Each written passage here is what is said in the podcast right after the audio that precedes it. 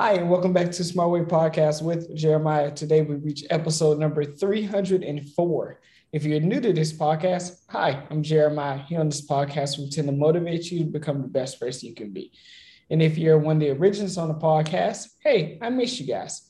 Today on episode number 304, we have a very special guest who I actually am going to let them introduce themselves. Good afternoon. I'm Debbie Bolden. I live in Fort Collins, Colorado. I am a Air Force veteran um, of 15 years, have two adult daughters and six grandchildren, and left, walked away from a 40 year, very toxic, unhealthy marriage at the age of 62 and started over. Well, thank you so much for your time and thank you so much for coming on. First question I have for you was How was the Air Force? Tell me your experiences. Tell me what made you want to join the Air Force. I left the, I joined the Air Force and left home at the age of 20 because I wanted to become a registered nurse and I didn't have enough money to pay for my college. So I thought, what better way than to join the military? I ended up meeting someone within and marrying someone within three months of my first duty station. And it became my way of life. It, I have never regretted one minute of it, even though it is one of the biggest challenges that I've faced um, as far as trying to raise a family and the adaptability that we had to constantly. Um, my husband was gone a lot, and his deployments and travels and everything else. I pretty much raised both of my girls by myself. And my youngest one was born with a cleft palate and Pierre Robin's, where her bottom jaw didn't grow. So, medically speaking, we would have never been able to afford the repairs from all of that. So, all in all, it taught me a lot about myself and my strengths. And like I said, I've never regretted one second of it. Thank you. Thank you so much for sharing that. And thank you so much for everything that you did do in the Air Force. Thank you. Of course. Second question I have on a lighter note if you could have dinner with anyone, who would it be? In the here or after? Either or. I'm looking forward to my dinner once I move on to um, infinity and sitting at the feast with my father. And as far as on this earth, there is one person that I really follow and take high, I mean, I take heart in, and that is Oprah because of despite all the battles she endured and the heartache that she suffered as a child, she never lost faith in who she was. And the heart that she has for other people and the compassion that she shares, I idolize that. That's true because Oprah is phenomenal. If people don't understand where Oprah come from, she comes from. Uh, she was raised up in a different time period, and and what she became now is, is just phenomenal. Whether whatever she had to go through in life, whether we seen it or didn't see it, Oprah, I feel as though would be an amazing person to get dinner with. Absolutely. Now, you talked about your father. What did your father used to tell you to motivate you and make you become better? What, how did he make you become the best person you can be? to be honest, my father was not a part of my life. He was 23 years older than my mother when they married, and he was a very severe alcoholic and was not present in our lives. And when he did come to visit, our Christmases consist of a box of fruit, apples, or oranges, and that was our Christmas gift that we got. And we dreaded seeing him come home. So, as far as having a father figure, I, did, I never had that. My mother raised six kids by herself. Well, what did your mother say to motivate you guys every day to become better than what he was? That we could do anything we set our mind to do and never say, I can't. Because we can, we can always find a way if our heart is in the right place and we believe in ourselves enough, we're able to accomplish anything we set our heart out for. I love that. Now, you told me that you have two daughters. What advice do you always give your two daughters to help them to keep on pushing? I have always made them from the very get go because my mother was not raised to show affection or didn't know how to give affection. And I knew once I had children, I didn't want to be that type of mother. And from a very early age, I made them know every single night when I put them to bed how much they mattered to me, how beautiful they were, and the fact that they are their own unique selves and don't ever allow anybody to tell you who you are. Because I did that for many, many years, and nobody knows who we are except for us. We are the only ones that know who we are. And I wanted them to be and to know, stand firm in who you are. That's true. You're, you're very right. Now, we also talked about how you have grandkids. From what the stories I hear, people that have grandkids, it's a whole different type of love. Could you d- detail that for me? There's no, there is, the sky is the limit. Because with, as a mom, I wanted to do everything right by the by my standards and there was no wavering, so to speak. But with grandkids, it's a different story because they're not mine.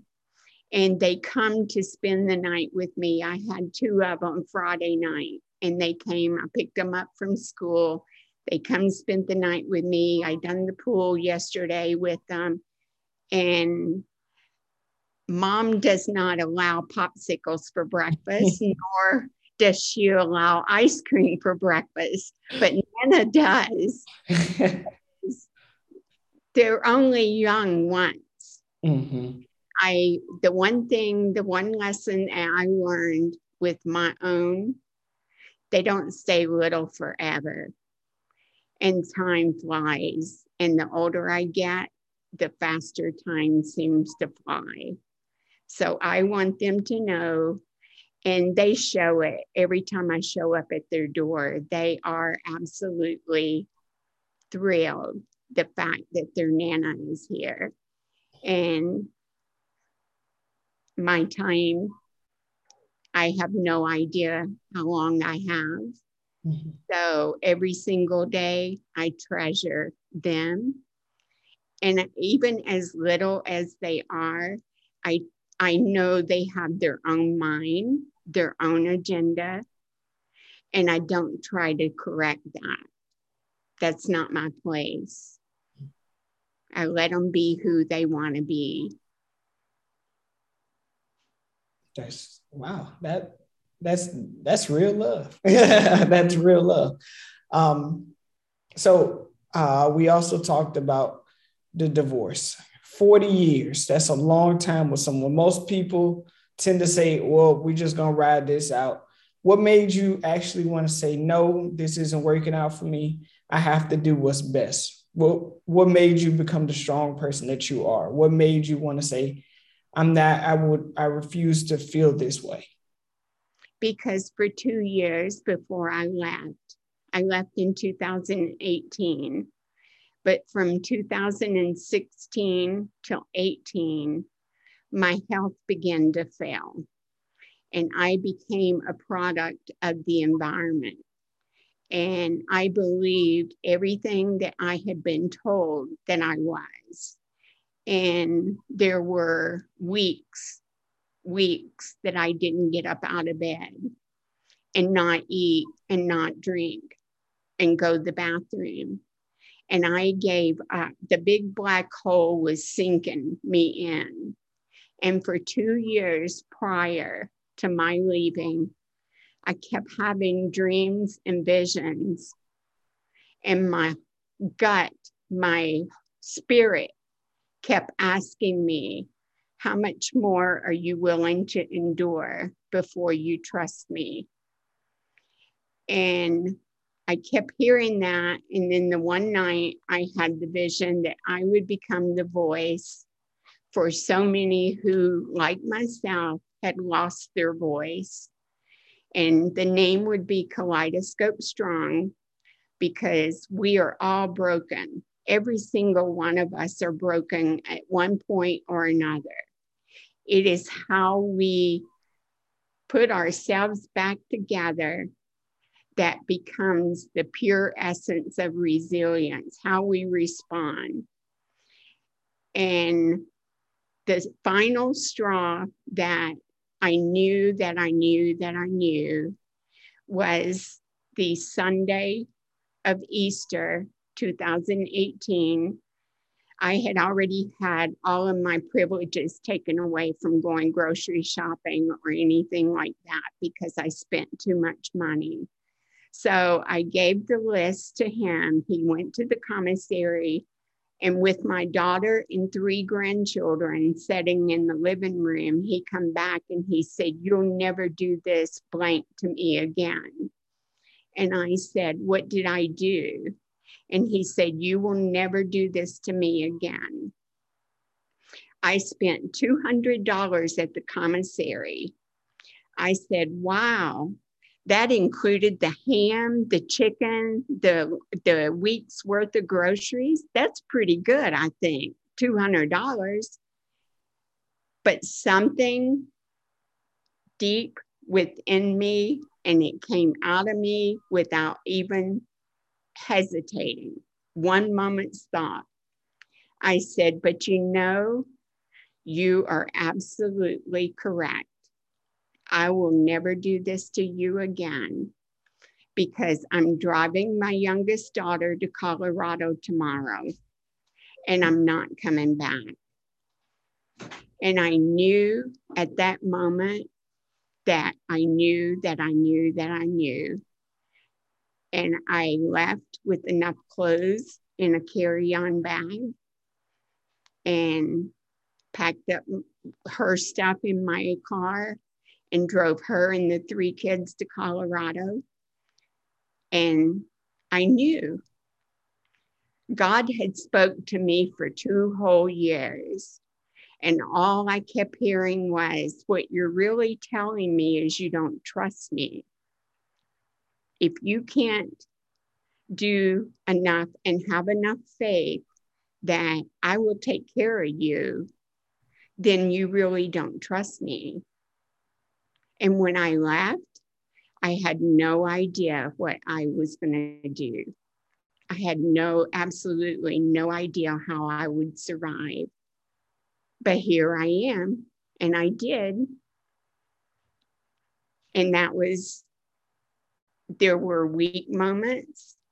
There were moments that I was on my knees begging, you know, and I did what I had to do to survive.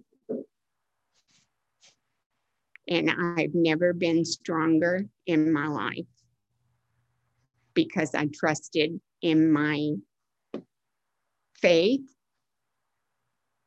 and allowed, instead of me controlling myself and my mind, I allowed my spirit and my guide to control me.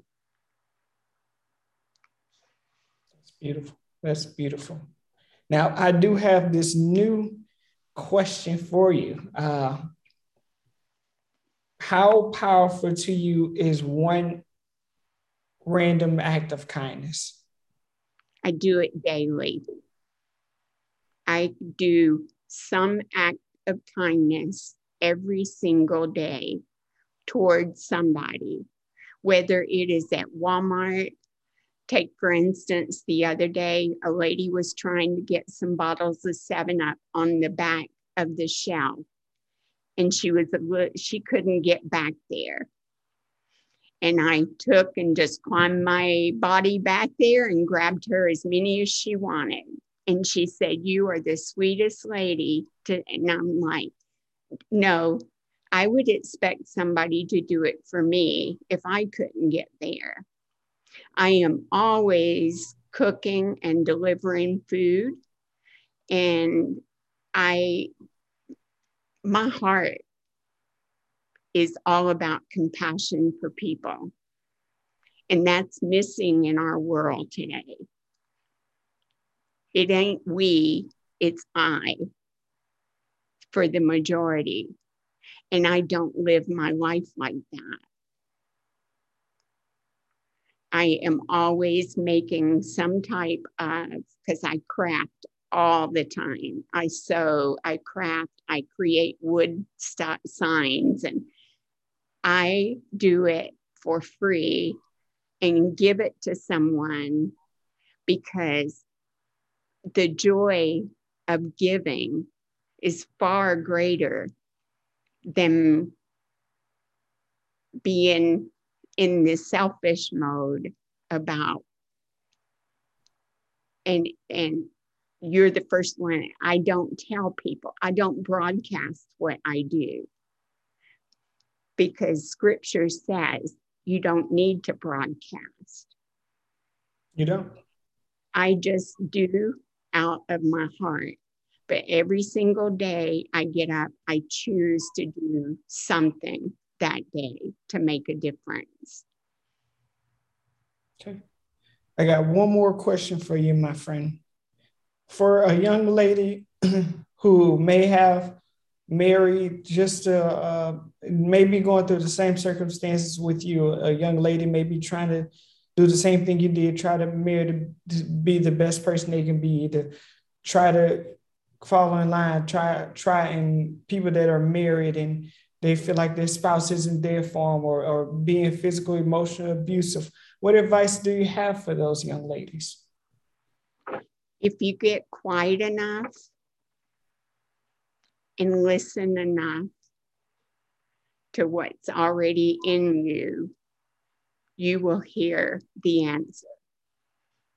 We're all equipped we're all born with the answer to survive. The problem is we get so busy in life, we get so caught up with it being comfortable that we're not willing to face the fear of the unknown. We would rather take what's comfortable than to step out into courage, open yourself up to be vulnerable. It's scary. And having courage does not mean you have to let go of the fear.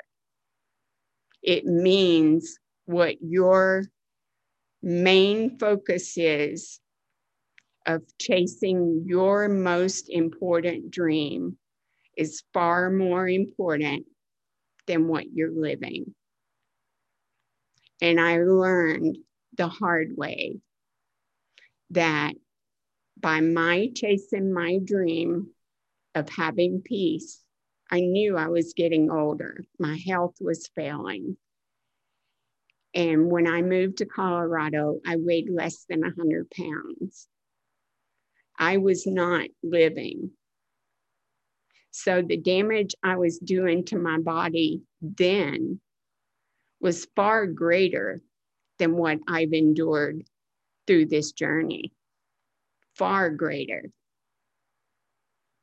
And if you, if all of us will get quiet, we can hear our answer.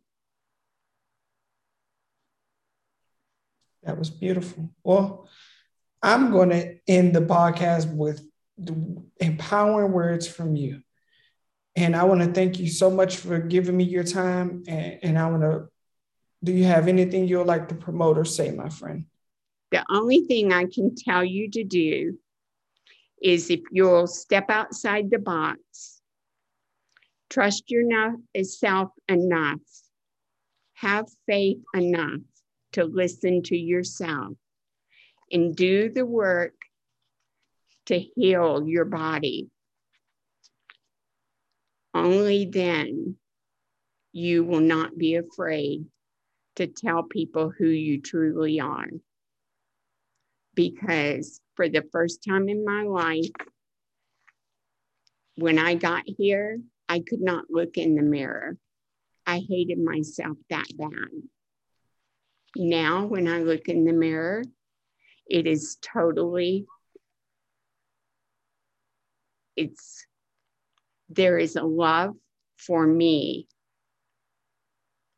for the first time in my entire life that has never been there before. And it was tiny steps, one day, one hour. I did not do long term. I went day to day to day. But over time, you will see yourself begin to change. Do this, do the work, listen to podcasts, listen to self help. I played it all night long on repeat to train my brain to think differently. And then I ask myself now the yes question. The yes question is Will this, whatever you're looking at doing, you empower self? Yes. If you can answer yes to the you empower self, then you do the work to do whatever it takes to empower your mind, your body, your soul. But the peace, the joy, the comfort that you have, and most people know already when they're living in turmoil, when they feel like a dead person walking, when they feel completely empty inside that's not living. And if you look and you ask yourself the yes question to any challenge you see, and you can answer yes, then act on it. Don't ever allow anyone to tell you who you are. Even though I told my girls that the entire time they were growing up, and now they are beautiful young women who have a complete mind of their own and they live by boundaries. And for the first time in my life, I live by boundaries. And when it does not work for me, it's time to cut the cord.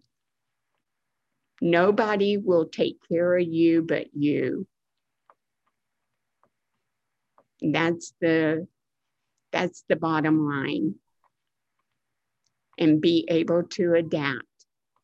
I have had to refocus. I have had to readjust. I have had to do all the reads. But each time I might have stumbled, I pick myself right back up, get back into the books or the podcast. And now now that the movie is released, When Sparks Ignite, I am a basis for that documentary on Plex TV. My counselor, they wanted to make a movie on healing. And I had just been with her for one year. But the strides I had made, the producers wanted to make that me the basis for the documentary and it's playing on Plex TV, the More You channel, when Sparks Ignite. But that's my story of healing. Thank you so much for sharing. Well, to the next episode of Smart Way Podcast, this is Jeremiah. Thank you so much, Miss Debbie. Thank you.